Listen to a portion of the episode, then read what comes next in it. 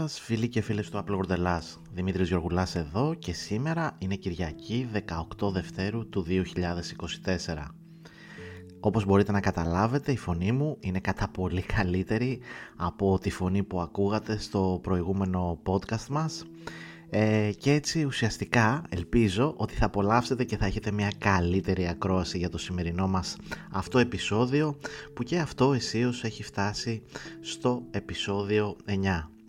Η εβδομαδιαία λοιπόν ενημέρωσή σας για όλα τα θέματα της εβδομάδας της Apple που είδαμε ε, είναι εδώ. Θα σχολιάσουμε, θα κάνουμε την κριτική μας και έτσι με έναν ευχάριστο τρόπο θα σας κάνουμε μια αναδρομή στο τι είδαμε την εβδομάδα την οποία μας πέρασε. Ένα τώρα όμως πάρα μα πάρα πολύ σημαντικό γεγονός και πριν το κάνω αυτό ε, έχει να κάνει με κάτι εντελώς εκτός τεχνολογίας και τεχνολογικών ειδήσεων. Ε, θέλω, θα σας πιάσω λίγο εξαπίνης σε αυτό το, το σημείο ε, και σίγουρα ε, δεν είμαστε ένα podcast στο οποίο κάνουμε κάποια άλλου είδους ενημέρωση ή κάποια άλλου είδους κριτική. Απλά ως γονιός και ως Έλληνας και ως ένας άνθρωπος που θέλει να δει κάποια στιγμή την Ελλάδα να φτάνει στα σημεία και στα επίπεδα που της αξίζουν αν ποτέ γίνει αυτό εφικτό ε, σε αυτή μου τη ζωή. Θέλω να μιλήσουμε λίγο για την τραγωδία στα Τέμπη και επίσης για ένα petition το οποίο έχει ανοίξει, τρέχει δηλαδή αυτή τη στιγμή και στο οποίο είναι για εμένα πάρα μα πάρα πολύ σημαντικό να σας κάνω μια προτροπή να πάτε να κάνετε εκεί πέρα μια εγγραφή και να υπογράψετε αυτό το petition που αφορά τα θύματα της τραγωδίας των Ντεμπών. Ε, στο petition λοιπόν, στο changemallon.org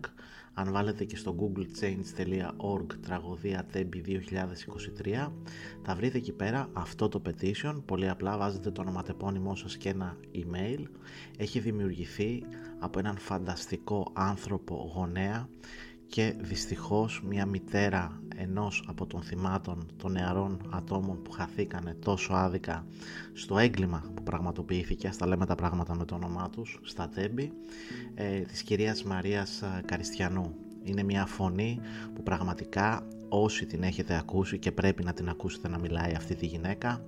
ε, δεν, δεν περιγράφεται, δεν περιγράφεται ούτε αυτά τα οποία λέει, οι αλήθειες που λέει, το πόνος ο οποίος έχει και φυσικά όλες αυτές οι απορίες που έχει που εκθέτουν ανεπανόρθωτα την ελληνική πραγματικότητα στην οποία βρισκόμαστε σήμερα. Επιστρέφοντας λοιπόν σε αυτό το petition, απλά συμπληρώνετε εκεί τα στοιχεία σας. Όταν σας ζητήσει η πλατφόρμα να κάνετε κάποια πληρωμή, όπως γράφουν ξεκάθαρα και οι όροι του petition αυτού από την κυρία Καριστιανού, δεν χρειάζεται να βάλετε οποιοδήποτε ποσό. Ουσιαστικά αυτό το ποσό δεν πάει κάπου, πάει στην πλατφόρμα. Απλά μπορείτε πολύ εύκολα να την κάνετε δωρεάν αυτή την εγγραφή σας, κοινοποιώντας βέβαια αυτή σας την ενέργεια. Ε, μέσα από αυτό το petition λοιπόν οι Έλληνες πολίτες απαιτούν από την Βουλή την έναρξη των διαδικασιών για μια αναθεώρηση του συντάγματος και την ενεργοποίηση του νόμου περί ευθύνης υπουργών καθώς και την κατάργηση της βουλευτικής ασυλίας όταν και εφόσον πρόκειται για ποινική ευθύνη πολιτικών προσώπων. Αυτό λοιπόν είναι το κείμενο, αυτό εδώ του petition που αυτή τη στιγμή την ώρα που μιλάμε έχει πάνω από 416.000 υπογραφές με στόχο να φτάσει το μισό εκατομμύριο. Ε, αυτό αν πραγματοποιηθεί που εύλογα πιστεύουμε ότι θα πραγματοποιηθεί πάρα μα πάρα πολύ σύντομα θα δώσει ακόμα μια μεγαλύτερη όθηση σε αυτούς τους ανθρώπους και σε αυτές τις φωνές που μιλάνε ξεκάθαρα για το τι συνέβη τόσο κατά τη διάρκεια του σιδηροδρομικού δυστυχήματος αλλά και όλα τα ευτράπελα της ελληνικής πραγματικότητας και το ευτράπελα είναι μια πολύ ωρεοποιημένη λέξη για να τη χρησιμοποιήσω που συμβήκανε ακριβώς μετά από αυτό το δυστύχημα. Ε, θα κλείσω αυτήν εδώ την παρένθεση, ξαναλέω, ε, δεν είναι ούτε πολιτικό podcast ούτε έχουμε πολιτικές έτσι ε, κριτικές ή σχολιασμούς ή οτιδήποτε άλλο. Ε, απλά θεώρησα ότι και θέλω όταν μου δίνεται ένα τέτοιο βήμα να κάνω κάποιες τέτοιες προτροπές σε όλους εσάς, σε όλους εσάς που πιστεύω ότι είστε ε, νέοι άνθρωποι ή μη, αλλά κάποιοι από εσάς είστε γονείς, ε, θέλω να πιστεύω ότι έχετε ενσυναίσθηση και θέλω επίσης να πιστεύω ότι όλος, όλα αυτά τα κακό κείμενα που βιώνουμε με τον έναν ή άλλο τρόπο στην καθημερινότητά μας στην Ελλάδα κάποια στιγμή θα μπορέσουν να εξαφανιστούν και για να γίνουν αυτά χρειάζεται η δική μας συμβολή και όχι απλά ένας ήρεμος ή έντονος σχολιασμός πίσω από ένα πληκτρολόγιο και από την άνεση του καναπέ μας. Θα κλείσω λοιπόν αυτή την παρένθεση και θα γυρίσουμε στη, θε, στη θεματολογία μας που είναι φυσικά τα νέα της Apple. Ε, κάνοντας το όμως ακόμη λίγο πιο στενάχωρο ε, πραγματικά το αισθάνομαι και θέλω να το κάνω γιατί θέλω να ακούσουμε μέρος της ομιλίας που έδωσε η κυρία ε, Καριστιανού στην ε, Ευρωβουλή σχετικά με όλα αυτά τα οποία συμβαίνουν και συνέβησαν στην Ελλάδα ε, για το δυστύχημα των τεμπών και φυσικά να τονίσω ότι αν και δεν παίζει πάρα πολύ και γιατί άραγε από τα μέσα μαζικής ενημέρωσης ε, να ακούσετε αυτή τη μάνα. Πάμε λοιπόν να ακούσουμε αυτό, ένα, ένα μικρό απόσπασμα, μπορείτε και στο YouTube να βρείτε ολόκληρη την ομιλία της και όχι μόνο στο, στην, ε, στην Ευρωβουλή αλλά μπορείτε να ακούσετε και την ομιλία της που έκανε και στην Εξεταστική Επιτροπή που τρέχει αυτή τη στιγμή στην Ελλάδα από τη Βουλή. Ε, είναι μια συγκλονιστική ομιλία, θα ακούσουμε ένα μικρό της απόσπασμα και εν συνεχεία θα περάσουμε στα δικά μας νέα.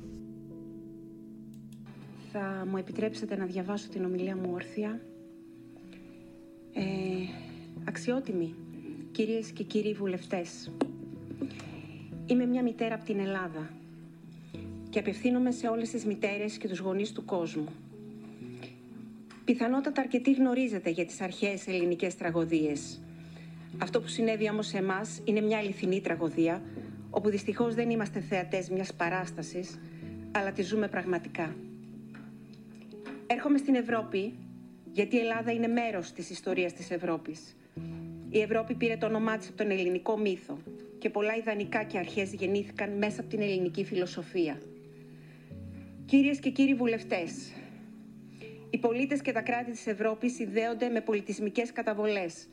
και είναι ευθύνη όλων των ευρωπαϊκών κρατών να βοηθούν το ένα το άλλο στην απόδοση δικαιοσύνης και να λειτουργούν μέσα σε ένα ενιαίο θεσμικό πλαίσιο όπου η τήρηση των κανόνων από όλους είναι ιερή. Ήρθαμε για να μιλήσουμε για την αξία της ζωής, των ανθρωπίνων δικαιωμάτων, της δικαιοσύνης, της ελευθερίας του λόγου,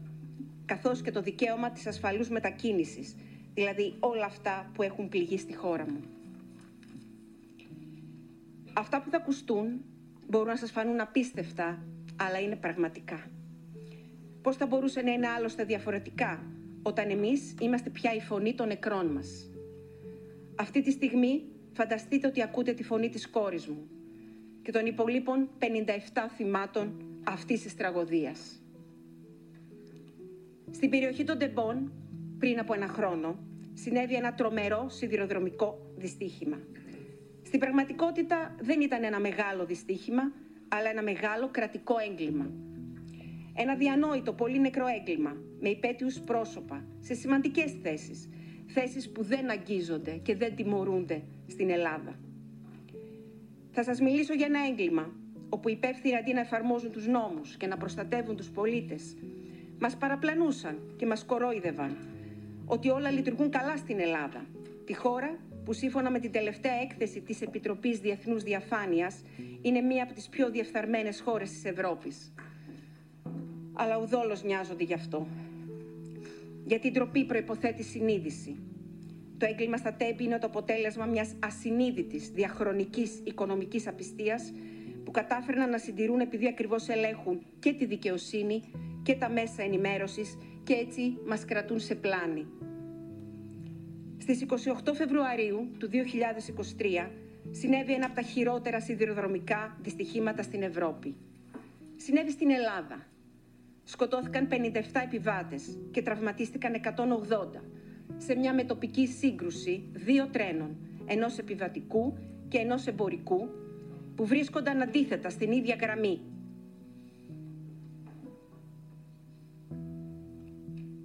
Για 19 λεπτά περίπου, χωρίς κανείς να αντιληφθεί τίποτα. Σε αυτό το δυστύχημα που εγώ έχασα την κόρη μου, σχεδόν 20 ετών, ήταν κυρίως νέοι άνθρωποι, φοιτητές, που επέστρεφαν στα σπίτια τους ή στις σχολές τους. Είναι μάταιο να σας μεταφέρω τον πόνο το δικό μας, όμως με σιγουριά μπορώ να πω πως η κοινωνία συγκλονίστηκε και είναι ακόμα συγκλονισμένη, γιατί όχι μόνο σχεδόν όλοι είχαν ταξιδέψει έστω μια φορά με το τρένο, μπορούσαν να φανταστούν τον εαυτό τους στη θέση μας ή στη θέση των αδικοχαμένων παιδιών μας, αλλά και γιατί αποκαλύφθηκε ένα τεράστιο οικονομικό και κοινωνικό σκάνδαλο. Αδιανόητο να κατανοήσουμε πώς είναι δυνατό να συμβεί με τοπική σύγκρουση τρένων εν έτη 2023, με τόσα συστήματα ασφαλείας που υποτίθεται υπήρχαν και τόσες επενδύσεις που υποτίθεται είχαν γίνει. Γιατί εμείς τέτοια ακούγαμε τόσα χρόνια. Ζούσαμε σε μια πλασματική πραγματικότητα, όπου όλα γίνονταν για το καλό μας και η ασφάλεια ήταν δεδομένη. Πού να φανταστούμε την αλήθεια; Το μέγεθος της ακαταλληλότητας και της επικινδυνότητας της μετακίνησης με τρένο και ότι οι επενδύσεις για το σιδηρόδρομο ήταν μόνο παραπλανητικά αφηγήματα. Συγκλονιστήκαμε όταν διαπιστώσαμε ότι δεν υπήρχε κανένα σύστημα ασφάλειας σε λειτουργία στο κύριο μέσο μαζικής μετακίνησης της χώρας. Το Υπουργείο Μεταφορών γνώριζε το πρόβλημα και παρόλα αυτά επέτρεπε τη λειτουργία. Ο πρώην Υπουργός όμως υπέπεσε και σε άλλες παραβάσεις, όπως δεν προχώρησε στη σύσταση Επιτροπής Διερεύνησης Αεροπορικών και Σιδηροδρομικών Ατυχημάτων ως όφιλε από το χρόνο που ανέλαβε, αλλά ούτε φρόντισε να θεσπίσει τους εθνικούς κανόνες ασφαλείας που έχουν όλα τα κράτη υποχρεωτικά. Αλλά πώς να προχωρήσει στη θέσπισή τους όταν θα έπρεπε να αναφέρει ένα προς ένα όλα τα συστήματα ασφαλείας του σιδηροδρόμου και εμείς δεν είχαμε ούτε ένα σε λειτουργία. Κι όμως, ο πρώην Υπουργός Μεταφορών δηλώνει χωρίς ντροπή, αθώος, και θεωρεί ότι δικαιούται να κρατήσει το δικαίωμα της ασυλίας, να μην χρειαστεί δηλαδή ούτε καν να απολογηθεί και μπορεί ατιμόρυτος να συνεχίσει τη ζωή και την καριέρα του. Κλείνουμε λοιπόν και αυτή την ας πούμε επιτραπή έκφραση παρένθεση που μόνο παρένθεση δεν μπορεί να είναι κάτι τόσο τραγικό, κάτι τόσο σημαντικό αλλά που όπως είπα και στην αρχή πραγματικά αν και μπορεί να σας έπιασα εξαπίνης που μάλλον το έκανα ε, ήθελα να ακουστούν αυτά τα πράγματα και από αυτό εδώ το τεχνολογικό podcast. Ε, ξανατονίζω δεν είναι δυστυχώς ο ρόλος, το ύφος και η δομή ε, του εν λόγω podcast και φυσικά κατ' επέκταση του applegordelast.com για να συνεχίσουμε και να κάνουμε τέτοιου είδους παρεμβάσεις, κριτικές ε, και σχολιασμούς. Ε, ίσως να το κάνουμε σε κάποιο άλλο podcast. Ε, πάμε λοιπόν να επιστρέψουμε, ε, να αλλάξουμε τελείως σελίδα όσο δύσκολο και αν είναι αυτό μετά από ό,τι ακούσαμε ε, και να μιλήσουμε για τα νέα της Apple της εβδομάδας που μας πέρασε. Ο Φεβρουάριος λοιπόν σιγά σιγά θα μας αποχαιρετήσει, θα μπούμε στον Μάρτιο και θα αρχίσουμε να πλησιάζουμε σιγά σιγά προς την Άνοιξη όπου εκεί πέρα περιμένουμε κάποια εκδήλωση της Apple ή κάποιο μέρος ανακοινώσεων για νέες συσκευές της. Υπάρχουν λοιπόν πολλά προϊόντα πρώτων πυλών για την Apple συμπεριλαμβανομένων ορισμένων ανανεώσεων Mac, σίγουρα νέων iPad και όχι μόνο. Μετά λοιπόν την κυκλοφορία των Apple Vision Pro και όσο έχουμε πει και έχουμε γράψει στο applewordelast.com στις αρχές Φεβρουαρίου, ο κόσμος τώρα των φημών και της τεχνολογίας που ασχολείται με την Apple στρέφει την προσοχή του στις επόμενες κυκλοφορίες που θα κάνει η εταιρεία. Και μάλιστα μπορεί να μην χρειαστούμε πολύ να περιμένουμε μέχρι να έχουμε ε, κάποια τέτοια κυκλοφορία. Ας πάρουμε λοιπόν τα πράγματα από την αρχή και ας δούμε τι μπορεί να μας παρουσιάσει η Apple σε ένα event του Μαρτίου, ένα ανοιξιάτικο event ή του Απριλίου ανάλογα, μιας και η Apple τα τελευταία 10 χρόνια έχει πραγματοποιήσει μια εκδήλωση την Άνοιξη 6 φορές. Το 2015, το 2016, το 2018, το 19, το 21 και το 22. Το 23 δεν είχαμε κάποιο ε, spring ή event άνοιξης από την Apple, κάτι το οποίο ισχυροποιεί την ένδειξη ότι φέτος το 2024 θα έχουμε κάτι τέτοιο. Τι μπορούμε λοιπόν να περιμένουμε από την Apple σε ένα τέτοιο event ή ξανατονίζω όπως είπα να δούμε μια σειρά ε, δηλώσεων ε, τύπου από την Apple για με νέες κυκλοφορίες. Ξεκινάμε λοιπόν με το M3 MacBook Air. Μετά την εισαγωγή της γενιάς chip M3 των νέων μοντέλων MacBook Pro τον Οκτώβριο, φαίνεται ότι η σειρά MacBook Air είναι η πρωταρχική υποψήφη για μια ενημέρωση στην πιο πρόσφατη σειρά επεξεργαστών της Apple. Τόσο το MacBook Air 13 inch όσο και το MacBook Air 15 inch θα δουν αλλαγές στους πρώτους μήνες του 2024. Φήμες από μια αναφορά του Digitime πίσω τον Μάρτιο του 2023 ανέφεραν ήδη ότι υπήρχε μια ενημέρωση για αυτά τα μοντέλα η οποία θα συνέβαινε είτε το 2024 ή το 2025 και με την Apple να κάνει μια αλλαγή σε μια οθόνη βασισμένη σε OLED αντί για μια έκδοση LCD που έχουμε ως τώρα. Αυτό βέβαια μπορεί να μην συμβεί απαραίτητα φέτος λόγω του πρόσθετου κόστους παραγωγής, άρα και κατ' επέκταση της αναβάθμισης της τιμής του κόστους για το MacBook Air, αλλά σίγουρα η αναβάθμιση είναι στα χαρτιά. Και το λέμε αυτό με κάποια σημαντική βεβαιότητα, μιας και ο Mark Gurman του Bloomberg πρότεινε ότι οι σειρές MacBook Air και MacBook Pro επίσης θα λάβουν ενημερώσεις την άνοιξη του 2024. Μετά την εκδήλωση λοιπόν του Οκτωβρίου που είδαμε ότι είχαμε να δούμε για το MacBook Pro, ο ίδιος ο Γκούρμαν αναθεώρησε τις προβλέψεις του αναφέροντας ότι οι εκδόσεις M3 του MacBook Air 13 inch και του MacBook Air 15 inch θα φτάσουν τον άλλο μήνα. Έτσι λοιπόν περιμένουμε η Apple να φέρει μια αναβάθμιση σε αυτά τα δύο μοντέλα των, Mac, της MacBook Air σειράς της, μια αναβάθμιση η οποία κατά πάσα πιθανότητα όπως τόνισαμε λίγο πριν δεν θα εστιάζει σε κάτι πολύ καινοτόμο σε ό,τι αφορά την αλλαγή τεχνολογίας της οθόνης τους αλλά θα στοχεύει σε περισσότερο στο εσωτερικό τους και στην αναβάθμιση του επεξεργαστή των συσκευών αυτών. Άρα κατ' επέκταση δεν περιμένουμε και κάποιες σημαντικές αλλαγές έως καμία στο σασί τους, στην, στις θύρες που θα έχουν και πάει λέγοντας. Εκεί τώρα που είναι όλα τα λεφτά για την Apple και ειδικά με το 2023 που δεν είχαμε καμία απολύτως ανακοίνωση είναι η σειρά των iPad και των iPad Pro. Η Apple λοιπόν δεν έκανε καμία απολύτως αλλαγή στο iPad και στο iPad Pro το 2023. Η μόνη αλλαγή, αν θέλετε να το πούμε αλλαγή που συνέβη, ήταν η εισαγωγή ενός νέου USB-C Apple Pencil έτσι λοιπόν το 2024 είναι όριμο για μια τέτοια ενημέρωση και φυσικά είναι κάτι το οποίο το θέλει και η Apple για να ενισχύσει και τα οικονομικά αποτελέσματα για την σειρά αυτή. Τώρα, όλη η προσοχή εδώ πέρα εστιάζεται στο iPad Air. Ε, Ξεκινώντας λοιπόν με αυτό, είχαμε έναν ισχυρισμό τον Νοέμβριο από τον επίσης έγκριτο και αξιόπιστο αναλυτή Minchi Kuo, ο οποίος πρότεινε ότι θα μπορούσαν να φτάσουν φέτος δύο μοντέλα iPad Air. Ένα μοντέλο 10,9 inch, συνοδευόμενο όμως και μια έκδοση 12,9 inch για πρώτες φορές. Οι φήμες τον Οκτώβριο συνέχισαν αυτές τις εικασίες, θεωρητικά αντικατοπτρίζοντας ε, το μέγεθος της σειράς iPad Pro αλλά με κάποιες διαφοροποιήσεις στο iPad Air σε ό,τι αφορά πάντα στις ίντσες και ότι μπορεί να έχουμε μια 12,9 inch οθόνη πάνελ για ένα iPad Air. Ε, στο ίδιο μήκος κύματος τώρα, ο Quo είχε προβλέψει ότι θα υπάρξουν δύο μοντέλα OLED iPad Pro που θα αντικαταστήσουν τις εκδόσεις Mini LED που υπάρχουν ήδη.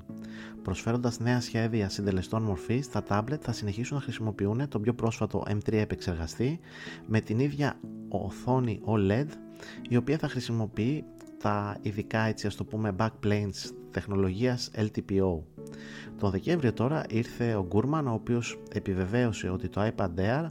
και τα μοντέλα iPad Pro θα έχουν OLED οθόνες και θα έχουμε και αλλαγές στα μεγέθη τους. Βλέπουμε λοιπόν εδώ ότι η Apple στοχεύει, όπως όλα δείχνουν, να φέρει δύο μοντέλα iPad Air, τα οποία θα είναι και σαφώς πιο οικονομικά από τα αντίστοιχα μοντέλα iPad Pro και για πρώτη φορά θα έχουμε ένα iPad Air στις 12,9 inches. Τώρα, ε, το iPad είναι μια πολύ έτσι έχει γίνει μάλλον, αν θέλετε, μια πολύ εξειδικευμένη κατηγορία και γενικότερα όλη η αγορά των tablet έχει γίνει εξειδικευμένη με πολλές έννοιες πίσω από τον όρο αυτό, όπως για παράδειγμα ότι ο κόσμος πλέον δεν αγοράζει σαφώς ένα tablet κάθε χρόνο και ότι ουσιαστικά πλέον υπάρχουν στοχευμένες ανάγκες με τον ίδιο τρόπο που γίνονται και για τις σειρές MacBook της Apple για το ποιο είναι το πιο κατάλληλο iPad για κάποιον χρήστη η χρυσή τομή αυτή τη στιγμή φαίνεται για την Apple και από την άποψη των επιδόσεων αλλά και από την άποψη της τιμολογιακής πολιτικής ότι είναι το iPad Air. Ρίχνοντας την εξίσωση, ένα iPad Air λοιπόν 12,9 inch θα θέλουμε να δούμε πώς ακριβώς θα διαμορφωθεί αυτή η αγορά και η σειρά των iPad της Apple που αν μη τι άλλο όπως έχουμε γράψει επανελειμμένος στο applewordelast.com έχουμε και ένα βίντεο στο YouTube για αυτό το σκοπό στο κανάλι μας στο applewordelast στο έχει περιπλέξει τα πράγματα με το πιο, δηλαδή αν κάποιος χρήστης αυτή τη στιγμή προσπαθήσει κάποιος προσωπικά με ρωτήσει εμένα ποιο είναι το κατάλληλο iPad για εμένα αυτή τη στιγμή ε, η εξίσωση πραγματικά δεν βγαίνει καθόλου μα καθόλου εύκολα. Περιμένουμε λοιπόν αλλαγές στα iPad Air και στα iPad Pro να δούμε και τη τεχνολογία οθόνης. Θα αποφασίσει να φέρει Apple που το έχουμε τονίσει και επανειλημμένος ότι η Apple κινείται πλέον σε μια OLED ε, αναθεώρηση των πάνελ οθονών της. Πέρα δηλαδή από το Apple Watch και τα iPhone οι OLED οθόνες σιγά σιγά να περάσουν και στα iPad και στα MacBook. Περιμένουμε λοιπόν και εκεί πέρα πολύ μα πολύ σημαντικές εξελίξεις. Τώρα Μία άλλη συσκευή η οποία μπορεί να δούμε σε ένα ανοιξιάτικο event της Apple σίγουρα είναι και το Mac Mini. Το Mac Mini είναι συνήθως από τις πρώτες συσκευές που έχουν ενημερωθεί με μια νέα σειρά ε, Apple επεξεργαστών αλλά μέχρι στιγμής δεν έχουμε μία ενημέρωση για το Mac Mini με το νέο επεξεργαστή της Apple M3. Το πρόβλημα τώρα εδώ αν θέλετε είναι ότι δεν έχουμε ακούσει επίσης όμως πάρα πολλές φήμες και διαρροές για μία τέτοια ε, συσκευή. Υπήρξαν κάποιες υποτιθέμενες δοκιμές ενός M3 Mac Mini τον Αύγουστο του 2023 και ε, μία πρόβλεψη του Γκούρμαν ότι θα εμφανιζόταν το φθινόπωρο μια τέτοια συσκευή που τελικά αυτό δεν έγινε ποτέ. Ε, εκείνη την εποχή ο Γκούρμαν είχε θεωρήσει ένα, ένα, ότι ένα M3 Mac Mini θα ήταν κάτι σίγουρο και πως επιτέλους έρχεται αλλά τέλος αυτό ίσως να το δούμε στο 2024 να πραγματοποιείται με τον Quo να προβλέπει ότι ίσως ένα Mac Mini M3 μπορεί να εμφανιστεί μαζί με άλλες ενημερώσεις για Mac σε μια ανακοίνωση της Apple ε, τον Ιούνιο στο WWDC, στο ετήσιο δηλαδή συνέδριο των προγραμματιστών. Ε, σίγουρα το έχουμε πει το Mac Mini και προσωπικά είναι μια από τις αγαπημένες μας ε, συσκευές το να έχει το νεότερο επεξεργαστή της Apple σίγουρα θα του δώσει ακόμα μεγαλύτερη φρεσκάδα και ακόμη μεγαλύτερες δυνατότητες για μια τόσο μα τόσο συμπαθητική και από άποψη θυμολογιακής πολιτικής ε, συσκευή. Τώρα, τι δεν θα πρέπει να περιμένουμε; Δεν θα πρέπει να περιμένουμε τουλάχιστον την άνοιξη του 2024 ένα iPhone σε τέταρτης γενιάς, στο οποίο όμως όπως έχουμε γράψει η Apple συνεχίζει να δουλεύει πάνω σε αυτό και προβλέπεται ότι θα κυκλοφορήσει το 2025 και μάλιστα θα είναι μια σημαντική αναβάθμιση για την iPhone σε σειρά, μιας, μιας και περιμένουμε νέο σασί, ε, νέο κουμπί δράσης να έρχεται σε αυτό, αλλά και πολύ ακόμα περισσότερα στοιχεία από άλλα μοντέλα iPhone της Apple. Ε, επίσης ε, οι ισχυρές αν θέλετε δυνάμεις της Apple, Mac Pro και Mac Studio είδαν για τελευταία φορά την ενημέρωσή τους στο WWDC το 2023 με το chip M2 Ultra. Τονίζουμε τον, τον όρο ισχυρές με την έννοια ότι αυτές οι συσκευές έχουν πάντα τον καλύτερο δυνατό επεξεργαστή της Apple. Ε, Κανένα όμως από τα δύο, από αυτά τα δύο μοντέλα δεν θα τέριαζε για μια κυκλοφορία τους ε, τον Μάρτιο λόγω και της διαφοράς χρόνου από την προηγούμενη τους αναβάθμιση που είναι μόλις 9 μήνες. Καθώς επίσης ότι και τα δύο θα απαιτούσαν έναν M3 Ultra επεξεργαστή από την Apple η οποία έτσι Apple σε αυτό το χρονοδιάγραμμα επεξεργαστών έχει πιο λογική να φέρει τον M3 Ultra επεξεργαστή άρα και κατά συνέπεια τις ανανεώσεις αυτών των μοντέλων ξανά στο WWDC του 2024 τον Ιούνιο. Ε, τώρα έχουμε ήδη ένα M3 iMac 24 inch Υπήρξαν κάποιες φήμες για ένα μεγαλύτερο μοντέλο. Εδώ έχει παρατηρηθεί μια μεγάλη παύση. Μακάρι να δούμε έναν iMac ακόμη μεγαλύτερο inch Οι φήμες λένε ότι ίσως η Apple εργάζεται σε έναν iMac 32 inch Αλλά αυτό επίσης πάλι είναι κάτι το οποίο δεν θα το δούμε αυτή την άνοιξη. Και πάμε το χρονοδιάγραμμα αυτής της κυκλοφορίας κάποια στιγμή μέσα στο 2025. Ένα μεγάλο τώρα εδώ ερωτηματικό για να κλείσουμε έτσι αυτό το, το πακέτο των προϊόντων των οποίων μπορεί να δούμε αλλά μπορεί και να μην δούμε σε μια εκδήλωση της Apple την Άνοιξη που μπορεί να έρθει είτε το Μάρτιο είτε τον Απρίλιο είναι τι θα κάνει η Apple με το HomePod και το HomePod Mini. Υπήρχε λοιπόν μια φήμη για ένα HomePod με μια οθόνη 7 inch που θα δουλέψει η Apple και η οποία θα κυκλοφορούσε αυτή η συσκευή το πρώτο εξάμεινο του 2024 σύμφωνα πάντα με το Mint Ωστόσο όμως πέρα από αυτή του τη δήλωση μετέπειτα δεν έχουμε δει κάποια συγκεκριμένη δραστηριότητα φήμης ή ακόμη και πρόβλεψης που να στοχεύει αυτό το προϊόν. Έτσι λοιπόν έχουμε κάποια, για να το κλείσουμε αυτό το θέμα, κάποια στάνταρ τα οποία περιμένουμε άμεσα η Apple να βγάλει, όπως είναι οι αναβαθμίσεις των MacBook Air τον iPad Air, τον iPad Pro και από εκεί και πέρα υπάρχει έτσι ένα θολό τοπίο στο τι θα κάνει η Apple με συσκευές όπως είναι για παράδειγμα το Mac Mini, το HomePod ή το HomePod Mini. Όλα αυτά βέβαια μας αρέσουν ε, γιατί σημαίνει ότι όσο θα φτάσουμε κοντά στην ανακοίνωση ενός event της Apple τον Μάρτιο ξαναλέω ή τον Απρίλιο αν υπάρχει έτσι αυτό το θολό τοπίο θα μας δώσει έτσι και τον, την αίσθηση μιας έκπληξης από την Apple σε κάποια ανακοίνωση που δεν την περιμένουμε ή που έχει ακουστεί αλλά δεν έχουν προκύψει πολλές διαρροές για αυτή. Στην αντίπερα τώρα όχθη και στο κομμάτι φυσικά του iPhone οι διαρροές και οι φήμες συνεχίζουν με αμύωτο πραγματικό ρυθμό. Στο, την προηγούμενη εβδομάδα λοιπόν στο applegordelas.com ε, τολμήσαμε να κάνουμε και ένα συγκριτικό μεταξύ ενός iPhone 15 Pro με το τι ισχύει αυτή τη στιγμή για το iPhone 15 Pro το οποίο το ξέρουμε και με 25 φημολογούμενες και πλέον αναβαθμίσεις για το iPhone 16 Pro. Ένα έτσι πρώιμο έτσι, συγκριτικό το οποίο τολμήσαμε και το όρος τολμήσαμε έχει να κάνει ότι βασίστηκε αυτό το συγκριτικό με βάση τις φήμες που κυκλοφορούν αυτή τη στιγμή αλλά ένα συγκριτικό το οποίο θα σας δώσει μια καλύτερη ακόμα εικόνα του τι να περιμένουμε από την Apple το Σεπτέμβριο για την νέα iPhone 16 σειρά της. Ε, όπως έχουμε λοιπόν πει ξανά και τα δύο μοντέλα, τα iPhone 16 Pro αναμένεται να διαθέτουν ε, μεγαλύτερες οθόνες από τους ε, προκατόχους τους οθώντας έτσι το iPhone 16 Pro Max να είναι το μεγαλύτερο iPhone στην ε, ιστορία της Apple. Ε, κάτω από την κουκούλα τώρα το, τα μοντέλα iPhone 16 Pro φημολογείται ότι θα φέρουν αξιοσημείωτες βελτιώσεις ε, τόσο στην επεξεργαστική ισχύ αλλά και στη θερμική διαχείριση και στην συνδεσιμότητα. Ε, αναμένουμε λοιπόν ένα πανίσχυρο επεξεργαστή chip αν προτιμάτε το A18 Pro που μάλλον θα είναι η ονομασία που θα του δώσει η Apple καθώς επίσης όμως και προηγμένα θερμικά σχέδια αλλά και βελτιωμένες επιλογές συνδεσιμότητας συμπεριλαμβανομένων των πιο πρόσφατων προτύπων Wi-Fi για αυτές τις συσκευές. Φυσικά μια αναβάθμιση ενός iPhone 16 Pro και γενικότερα της σειράς iPhone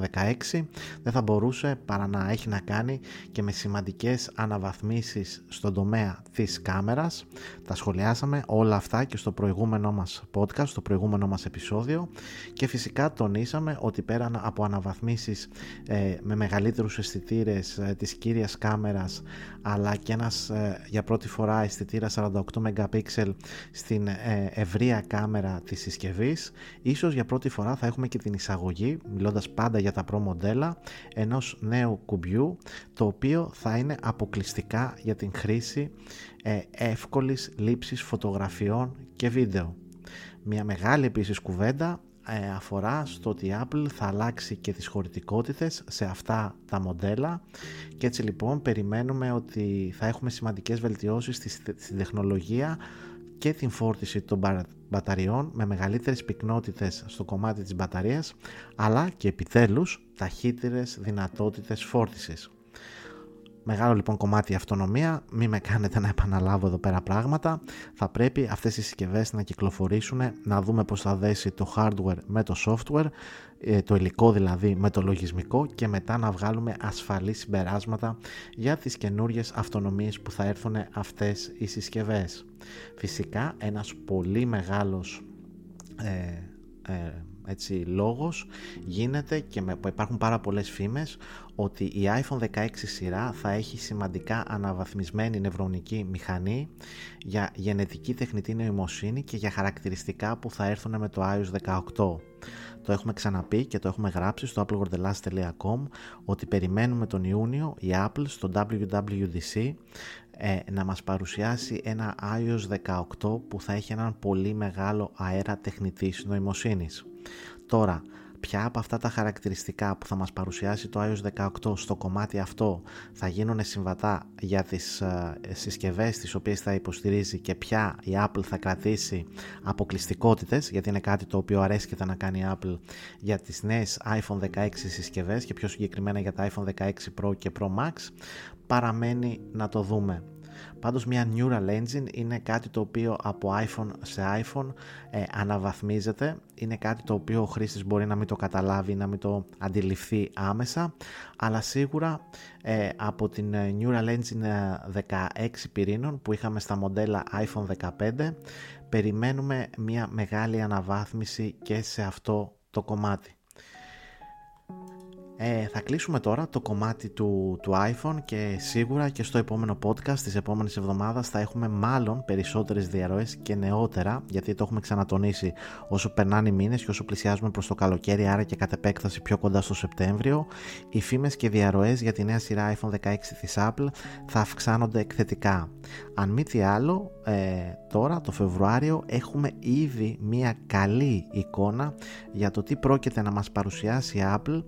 ή τουλάχιστον στο που κατευθύνεται η Apple. Και ξανατονίζουμε, κατευθυνόμαστε για μεγαλύτερες συσκευές, μεγαλύτερες χωρητικότητες μπαταριών, ε, κάποιες καινοτομίες και μεγάλη αναβάθμιση στο κομμάτι της κάμερας των συσκευών της σειράς iPhone 16 και επίσης το μεγάλο χαρτί που θα παίξει η Apple φέτος και το τόνισα πριν από λίγο είναι με το iOS 18 κατ' επέκταση και το iPadOS 18 για τα tablet της στο κομμάτι της γενετικής τεχνητής νοημοσύνης και τι θα μας παρουσιάσει σε εκεί πέρα η Apple, σε αυτό το κομμάτι. Θα κλείσουμε λοιπόν αναφερόμενοι ότι η Apple παράλληλα δουλεύει και σε ένα foldable iPhone. Ε, αυτό δεν το ξεκίνησε τώρα, ενέτη 2024, είναι ένα project το οποίο τρέχει εδώ και πάρα πολλά χρόνια στην Apple ε, αλλά όντας Apple αν δεν μείνει ικανοποιημένη και αυτό λέγανε τα άρθρα τα οποία δημοσιεύσαμε στο applegordelas.com Όντας Apple αν δεν μείνει ικανοποιημένη με τα εξαρτήματα τα οποία λαμβάνει από τους προμηθευτές της που μπορεί να είναι για παράδειγμα η Samsung για τις οθόνες ε, και τα υψηλά στάνταρ και κριτήρια που έχει δεν πρόκειται να παρουσιάσει μια τέτοια συσκευή στην αγορά. Ε, έτσι λοιπόν, δεν ξέρω πόσοι από εσάς θα θέλατε ένα foldable iPhone, η Apple αυτή τη στιγμή δείχνει ότι εργάζεται πάνω σε αυτό εξαιτίας των δυσκολιών που έχει να αντιμετωπίσει με μια foldable οθόνη σε μια iPhone συσκευή και έχει να κάνει με το πώς αυτή η συσκευή θα ανοίγει και θα κλείνει αλλά επίσης και με την αντοχή της η εταιρεία δείχνει ότι μπορεί να δουλεύει σε, πρώτα σε μια foldable iPad συσκευή ή όπως θα την ονομάσει, μπορεί να μην την ονομάσει iPad, αλλά σε τέτοιου μεγέθους συσκευή και μετέπειτα να μεταπηδήσει και να κάνει και μια τέτοια εισαγωγή μιας foldable iPhone συσκευής. Μένει όμως να το δούμε, νομίζω ότι είμαστε ε, αρκετά μακριά με την έννοια ότι αν τελικά είναι κοντά στο να παρουσιάσει κάτι τέτοιο η Apple. Αυτό λογικά θα το κάνει του χρόνου το 2025 οπότε κρατάμε ως τώρα για ό,τι ακούμε μικρό καλάθι και επίσης τονίζουμε ότι η Apple σίγουρα δουλεύει πάνω σε foldable οθόνες και προσπαθεί και σίγουρα έχει πολλά πρότυπα τέτοιων συσκευών απλά το ξαναλέω όντας Apple τα κάνει όλα με τον δικό της σταθερό αργό τρόπο και θέλει όταν κυκλοφορήσει κάτι στην αγορά να αντιμετωπίζει τα περισσότερα προβλήματα που έχουν οι άλλοι κατασκευαστές και να δώσει μια λύση όσο καλύτερη γίνεται. Αυτό λοιπόν κλείνει και την ενότητα όλων των φημών αν θέλετε οι οποίες κυκλοφόρησαν την εβδομάδα που μας πέρασε και αφορούσαν και δεν ήταν λίγες τις μελλοντικές iPhone συσκευές που αναμένουμε να δούμε τον Σεπτέμβριο. Τώρα θέλω να σταθώ σε κάτι άλλο το οποίο ας το πούμε έτσι με, μου δημιουργεί έκπληξη αλλά με την αρνητική έννοια του όρου γιατί όπως και εσείς έτσι και εγώ διαβάζω και άλλα τεχνολογικά blog και site από την Ελλάδα και δυστυχώς με λυπεί το γεγονός ότι πάρα πολλά από αυτά έχουν μπει σε ένα τρυπάκι, ας μου επιτραπεί η έκφραση, να δημιουργούν τίτλους clickbait τίτλους τους οποίους και για τους δικούς σας λόγους δεν έχετε χρόνο να διαβάσετε το άρθρο, τους αφομοιώνετε και μετά τους προωθείτε και εσείς. Ε, και τι εννοώ με αυτό; Πολλά λοιπόν site ε, στην Ελλάδα ε, αναφέρανε έντρομα ότι για πρώτη φορά έχουμε ένα Trojan Horse, ένα malware δηλαδή, ένα κακόβουλο λογισμικό στα ελληνικά, ε, στο iOS, το οποίο είχε την ονομασία Gold Digger. Ε, οι τίτλοι ε, από τα site αυτά τα οποία διάβαζα και τα οποία ανέφεραν αυτό το, το γεγονός πραγματικά ήταν ο ορισμός του clickbait. Ε, και το λέω αυτό γιατί με λυπεί γιατί υπάρχουν site τα οποία για χρόνια τα παρακολουθώ και όταν βλέπω ας πούμε τίτλους τους οποίους ε, δημιουργούν έτσι ε, τον δρόμο ας πούμε στους χρήστες του iOS και τους κάνει να κάνουν κλικ σε ένα άρθρο ε, Οκ, ε, δεν ξέρω, δεν ξέρω. Απλά όπως έχω πει πάρα μα πάρα πολλές φορές θέλω οτιδήποτε διαβάζετε και αυτό συμπεριλαμβάνει και τα άρθρα τα οποία ανεβάζουμε στο appleworldhellas.com μη στέκεστε μόνο στον τίτλο, διαβάστε και το κείμενο και εν συνεχεία με τη δική σας κριτική ικανότητα αφομοιώστε το, μεταδώστε το και κάντε ε, τους δικούς σας σχολιασμούς. Ε, για να γυρίσω στο θέμα λοιπόν, OK, okay, ναι, υπάρχει ένα Trojan Horse το οποίο με την ονομασία Gold Digger εμφανίστηκε στο iOS. Ε, ξεκίνησε αυτό το Trojan Horse να υπάρχει από το Android. Ε, μέσω του Test Flight ε, πέρασε και σε κάποιες iOS συσκευές. Ε, είναι αυτό το Trojan Horse ενεργό ακόμη εκεί έξω, άρα το κενό ασφαλείας και η ευπάθεια αυτή ασφαλείας της Apple δεν έχει κλείσει. Λογικά θα κλείσει σε επόμενη ενημέρωση λογισμικού της εταιρείας αλλά από εκεί και πέρα και ναι είναι σημαντικό γιατί αν κάποιος το κολλήσει ας το πούμε έτσι μπορεί να κλέψει δεδομένα αναγνώρισης προσώπου και κατ' επέκταση και τραπεζικούς ε, λογαριασμούς κάνοντας το πρώτο. Αλλά έχει μια πολύ μικρή προέκταση στον ε, χώρο του iOS αυτό το Trojan Horse. Δεν στοχεύει καθημερινούς χρήστες όπως είστε εσείς και εγώ και έχει δομηθεί έτσι ουσιαστικά για να χτυπήσει λογαριασμούς που αφορούν εταιρείες.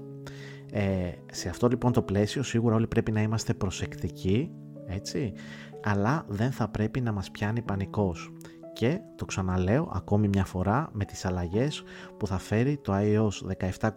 17.4 πριν τις 6 Μαρτίου και το γεγονός ότι η Apple ρίχνει τα τείχη ασφαλείας της ε, και έτσι θα μπορείτε και εσείς και εγώ και όλοι οι Ευρωπαίοι να κατεβάζουν και εφαρμογές από μη αξιόπιστες πηγές όπου αξιόπιστη πηγή είναι το App Store θα πρέπει λοιπόν να είστε πάρα μα πάρα πολύ προσεκτικοί γιατί τέτοια φαινόμενα θα παρατηρηθούν και θα γιγαντωθούν με την αλλαγή αυτή που πρόκειται να φέρει η Apple στην Ευρωπαϊκή Ένωση. Το App Store λοιπόν μέχρι νεοτέρα στις Apple θα είναι ο καλύτερος και ο πιο ασφαλέστερος τρόπος να κάνετε λήψη μίας εφαρμογής και από εκεί και έπειτα θα είναι καθαρά δική σας ευθύνη για το τι θα θέλετε να κάνετε λήψη στη συσκευή σας και το τι θα μπορεί να προκαλέσει αυτή η λήψη ε, στην ίδια σας ε, τη συσκευή και προφανώς στα προσωπικά σας ε, στοιχεία. Ε, στο ίδιο μήκος κύματος τώρα γιατί υπάρχει ένα, μια μεγάλη έτσι, διαμάχη είναι το πόσο καλά εφαρμόζει τα όσα της λέει η Ευρωπαϊκή Ένωση η Apple με την Microsoft την εβδομάδα που μας πέρασε να τονίζει ότι δεν σχεδιάζει τελικά να φέρει την εφαρμογή Xbox Cloud Gaming στο iOS. Αυτό είναι κάτι στο οποίο η Microsoft αντιτίθεται θεωρώντας τι ότι η Apple δεν έχει συμμορφωθεί με τον καλύτερο δυνατό τρόπο σε αυτά τα οποία της έχει πει η Ευρωπαϊκή Ένωση για το άνοιγμα ε, παράλληλων App Store ε, πέρα του δικού της και με όλους βέβαια τους κανόνες που τεχνιέντος, αν μη τι άλλο, έχει τοποθετήσει η Apple για τους προγραμματιστές στην Ευρώπη που θα πάρουν την απόφαση να μην ακολουθήσουν την δική της πεπατημένη οδό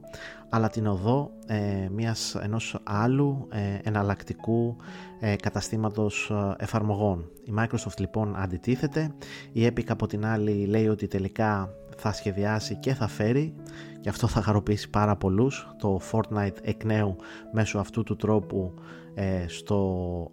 στο, στις iOS συσκευές και γενικότερα όπως είπαμε και την ε, προηγούμενη εβδομάδα θα περιμένουμε μετά τις 6 Μαρτίου να δούμε πώς θα χωνευτούν όλες αυτές οι αλλαγές που θα φέρει η Apple στο λογισμικό της στην Ευρωπαϊκή Ένωση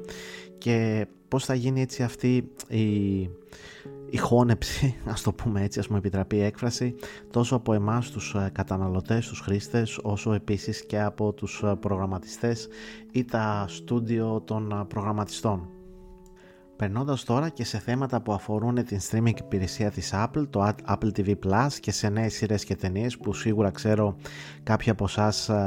σας αρέσει πάρα πολύ αυτή η θεματολογία. Αν μη τι άλλο η εβδομάδα που μας πέρασε είχε και εκεί πολλά νέα, τα οποία νέα ήταν και καλά και άσχημα. Θα ξεκινήσω από τα άσχημα, μιας και διαβάσαμε την προηγούμενη εβδομάδα ότι το cast και το συνεργείο της τρίτης σεζόν του Foundation έλαβε εντολή να επιστρέψουν στο σπίτι τους. Καθώς τα προβλήματα στην παραγωγή εκτροχιάζουν πραγματικά αυτή την επιτυχημένη σειρά του Apple TV Plus. Το Foundation τώρα για όσους το έχετε παρακολουθήσει στις δύο τους σεζόν και αν δεν το έχετε κάνει αλλά σας αρέσει η sci-fi θεματολογία και η επική ας μου επιτραπεί έκφραση sci-fi θεματολογία αξίζει να επενδύσετε σε αυτές τις δύο σεζόν είναι ένα πολύ μεγάλο εγχείρημα είναι τεράστιο σε εμβέλεια, επεκτείνεται σε σύμπαντα, έχουμε πανίσχυρα έτσι θορυκτά, υπάρχουν τεράστιες αίθουσες στις οποίες κατοικούν οι κύριοι χαρακτήρες της σειράς.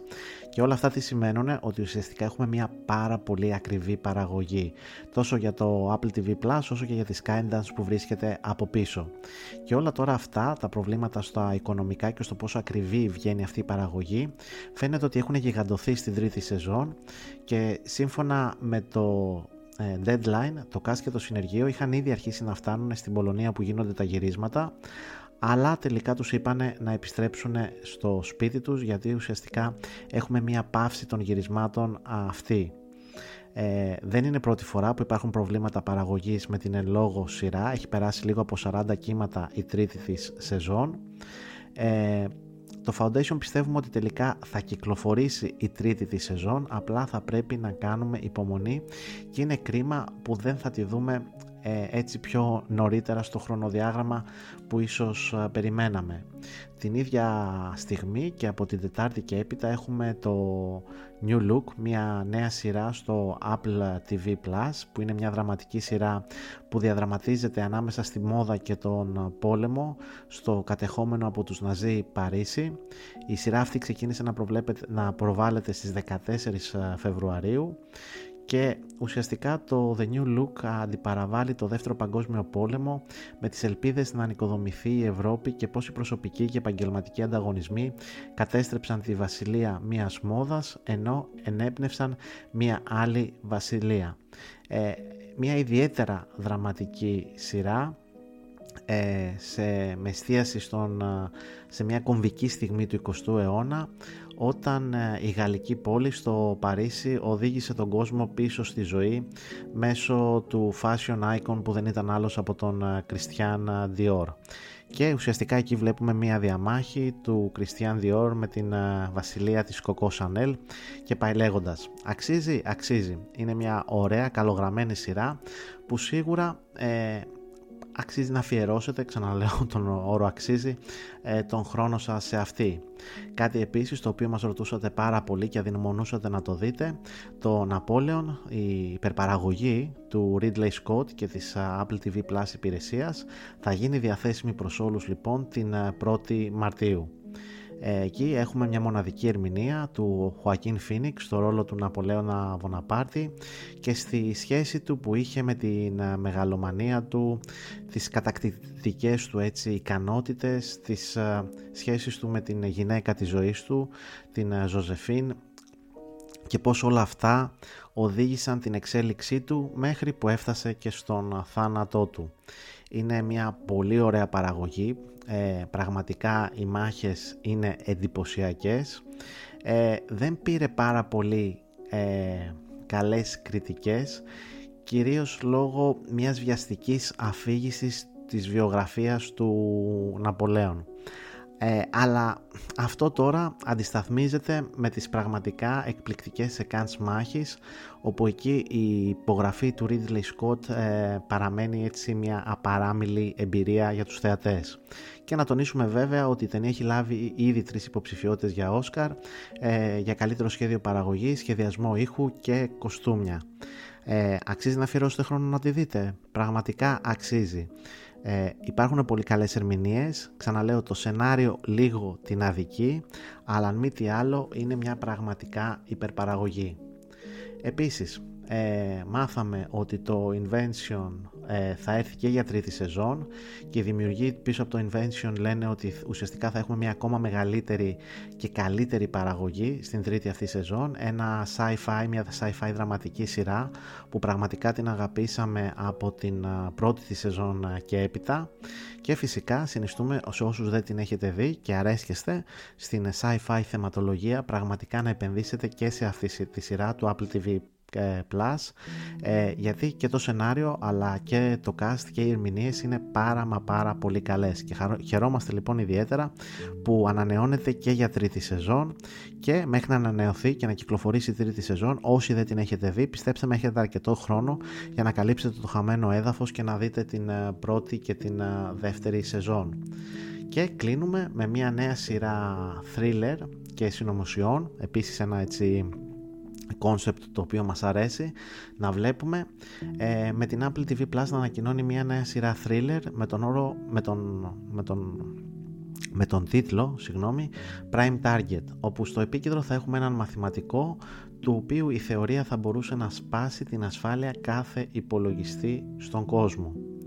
Έτσι λοιπόν το Prime Target παρουσιάζει έναν λαμπρό νεαρό μεταπτυχιακό επιστήμονα στα μαθηματικά στα πρόθυρα μιας σημαντικής ανακάλυψης. Αν καταφέρει, όπως γράφει η Apple στο δελτίο τύπου που εξέδωσε, να βρει μοτίβο στους πρώτους αριθμούς, θα κρατήσει το κλειδί για κάθε υπολογιστή στον κόσμο. Σύντομα όμως αρχίζει να συνειδητοποιεί ότι ένας αόρατος εχθρός προσπαθεί να καταστρέψει την ιδέα του πριν αυτή καν γεννηθεί. Κάτι φυσικά που θα τον ρίξει στην τροχιά μιας νεαρής ηρωίδας, μιας γυναίκας πράκτορας της NSA, η οποία θα επιφορτιστεί με την παρακολούθηση και την αναφορά του μαθηματικού. Μαζί αυτοί οι δύο θα αρχίσουν να ξετυλίγουν μια ανησυχητική συνωνομοσία στην καρδιά της οποίας βρίσκεται ο ίδιος ο μαθηματικός. Αν μη τι άλλο, από αυτά που μας περιγράφει η Apple, αδειμονούμε να ξεκινήσουμε και να δούμε και αυτήν τη σειρά, η οποία έρχεται από το στούντιο παραγωγής του Ridley Scott, αλλά για την οποία ακόμη και σήμερα δεν έχουμε κάποια ημερομηνία για το πότε θα κυκλοφορήσει και πότε θα γίνουν διαθέσιμα τα πρώτα της επεισόδια. Και θα κλείσω τώρα αυτό το podcast. Ε, την εβδομάδα που μας πέρασε είχαμε ένα review που μπορείτε να το παρακολουθήσετε στο κανάλι μας ε, στο YouTube και αναλυτικά να διαβάσετε εννοείται πολλά περισσότερα στο applegordelas.com και ήταν ιδιαίτερη χαρά μας γιατί για πρώτη φορά σας παρουσιάσαμε ένα υβριδικό smartwatch.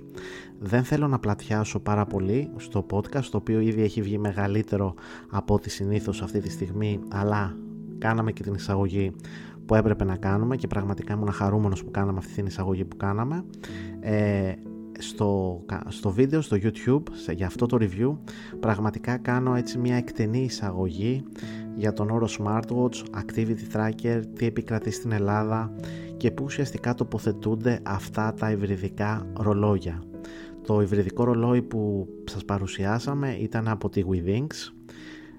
μια εταιρεία η οποία βρίσκεται στη Γαλλία και η οποία εστιάζει πραγματικά στο κομμάτι της υγείας. Ε, πολλοί με ρωτήσατε αν ακόμη είναι το Apple Watch στο σιρτάρι μου και προς εντύπωση και μου αλλά και πάρα πολλών η απάντηση είναι πως ναι. ε, εδώ και μία εβδομάδα plus φοράω αποκλειστικά το ρολόι της Withings, το ScanWatch 2 ε, και οι βασικοί λόγοι, αν και μου λείπει το Apple Watch, έτσι, να μην, τα, να, μην τα, να, μην τα, να λέμε τα πράγματα μάλλον καλύτερα με το όνομά τους, αν και μου λείπει το Apple Watch, μου λείπουν κάποιες ειδοποιήσεις, μου λείπει η δυνατότητα Apple Pay, το γεγονός ότι μπορώ να σηκώνω μια κλίση από το Apple Watch μου, να ανοίγω το MacBook μου χωρίς να χρειαστεί να πληκτρολογήσω τον κωδικό και άλλα τέτοια μικρά στην καθημερινότητά μου. Πάρα αυτά οι μετρήσεις οι οποίες κάνει η Withings με το ScanWatch 2 ο ρόλος του που έφερε στην καθημερινότητά μου έχοντας το στον καρπό μου και θυμίζοντας ένα κανονικό ρολόι και λιγότερο ένα ρολόι τεχνολογίας ε, και επίσης η αίσθηση που δεν έχω συνεχώς ειδοποιήσεις που θα με παρενοχλούν ε, με έχουν κερδίσει αυτή τη στιγμή. Και τέλος κάτι πάρα μα πάρα πολύ σημαντικό το οποίο το έκανα και το ανέφερα στο εισαγωγικό κομμάτι του βίντεο που μπορείτε να παρακολουθήσετε στο YouTube για αυτό το review είναι και έχει να κάνει με την αυτονομία της συσκευής. Αυτή τη στιγμή